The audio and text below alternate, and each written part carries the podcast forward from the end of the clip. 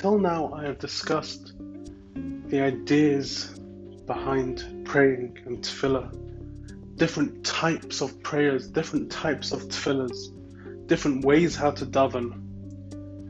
But now I want to discuss things which are needed in order for our tefillah, in order for our prayers to be answered. If these things are not fulfilled when we pray, then they won't be answered. Yes, we may have got a mitzvah and we may have got some credit for the next world by us praying and davening. Yes, we would have got closer to Hashem. But if we want our tefillah, our prayer to be answered, and we want the thing which we are asking for, the thing which we are requesting to be fulfilled, then certain conditions have to be fulfilled. And certain conditions have to be met before we can get those things. And one of these conditions is that we need to realize and we have to know how badly we need this thing that we are asking for. And we have to come to a realization that we actually really need this and that we cannot cope without it. We cannot live without it. And our life won't be the same without it. And only then will our prayer, our tefillah, be answered. I've spoken about something similar to this, which I said was called bitochen. But bitochen is knowing that whatever we need and whatever we want, that Hashem can fulfill. And we know without a shadow of doubt that the only person who can fulfill that is Hashem. That's bitochen. But this is different. This is ourselves realizing that we really need something. I'll give some examples. If someone is lacking some money, they can't afford to buy certain things, or even more, they can't afford to buy food for Shabbos, for the Shabbat meal. And they think to themselves, I really need money to buy these foods and to put food on my table. But then, in the back of their mind, they have this niggling thought, and it says, Well, you know, you're not that bad off. There are some people who don't even have a house. I mean, those people, they are truly poor. They are sleeping on the street and they're getting wet whenever it rains. At least you have a house. Be happy that you have a house. How can you complain that you don't have money to put food on the table? Now, that's a bit drastic, but think of it a bit differently. Imagine someone is waiting to have children and he's been married two years and he's still not been blessed with children. So he thinks to himself, gosh, I really want kids. I really want to have a child. But then he thinks, hey, I know someone who's been married for 10 years. I know someone who's been married for 8 years and they don't have children. They're in a really bad way. I'm not that bad. I've only been married for 2 years. Still got a chance. It might happen. Um, but those people, 10 years or 8 years, they don't have kids still. Gosh, that's really bad. Now, if someone like this prays and he's thinking in his head, yeah, I really want this, Hashem, please fulfill my request, give me children. But you know, it's it's it's not really so bad. There are people who are in a much worse state than me. And Hashem says, I'm sorry, I'm not going to answer you. You don't think what you want is so important. Therefore, your prayer, your tefillah cannot be answered. And the same thing with the money. Hashem says to the person, You need money on the table? You need food on the table and you need money to do that?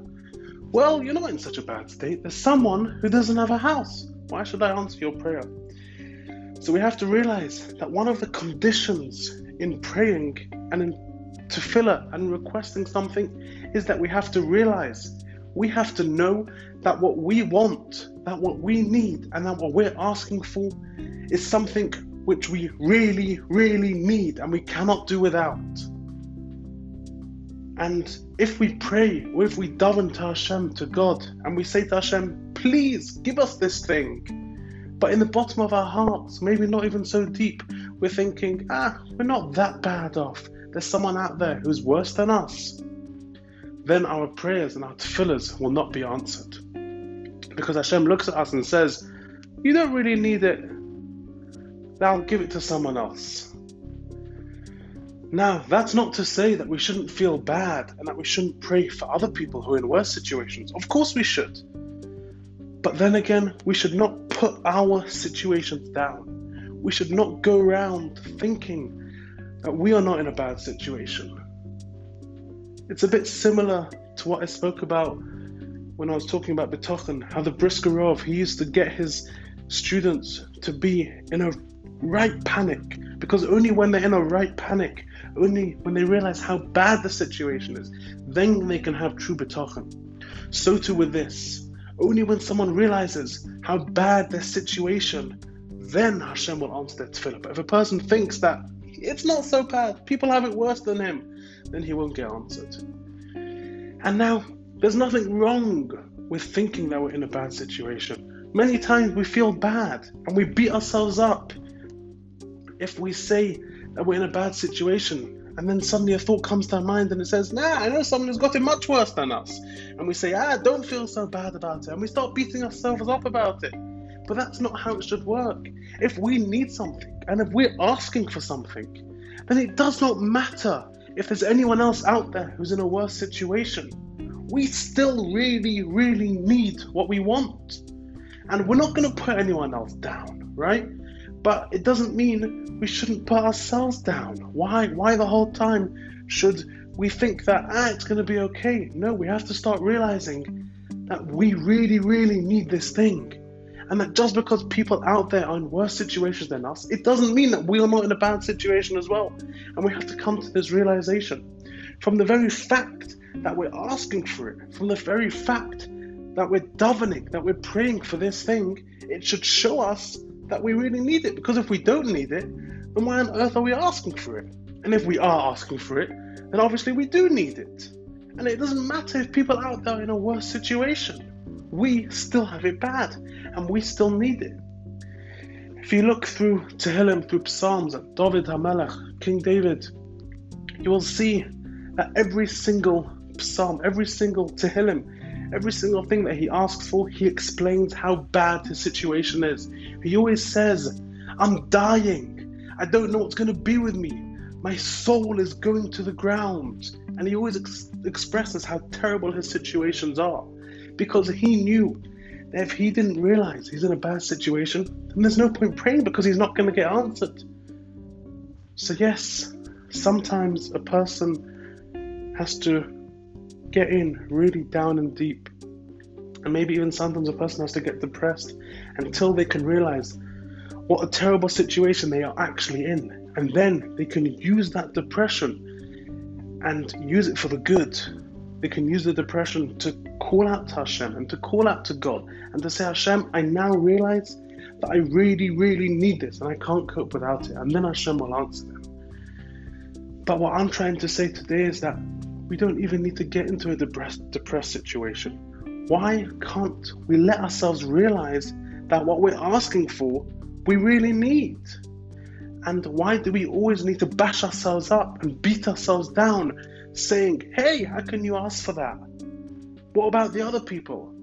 Say to yourself when that happens, Yes, there are other people out there, but I'm also a human being. I also have feelings, and I'm also in pain, and I really need this as well. And therefore, pray and daven from the depths of your heart and realize that you are in a situation of need, and you deserve to get it as well.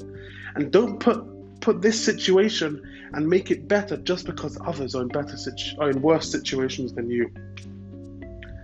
And it, it shouldn't be something people I know myself many times when I'm in a bad situation, I always think to myself, ah, I know people which have it worse. But by doing that, I'm just making my situation worse because my prayers and my tefillahs won't be answered because Hashem will say, fine, if you think other people have it worse, then you really don't need it. You really can't be in a bad situation. And therefore, He's not going to answer me.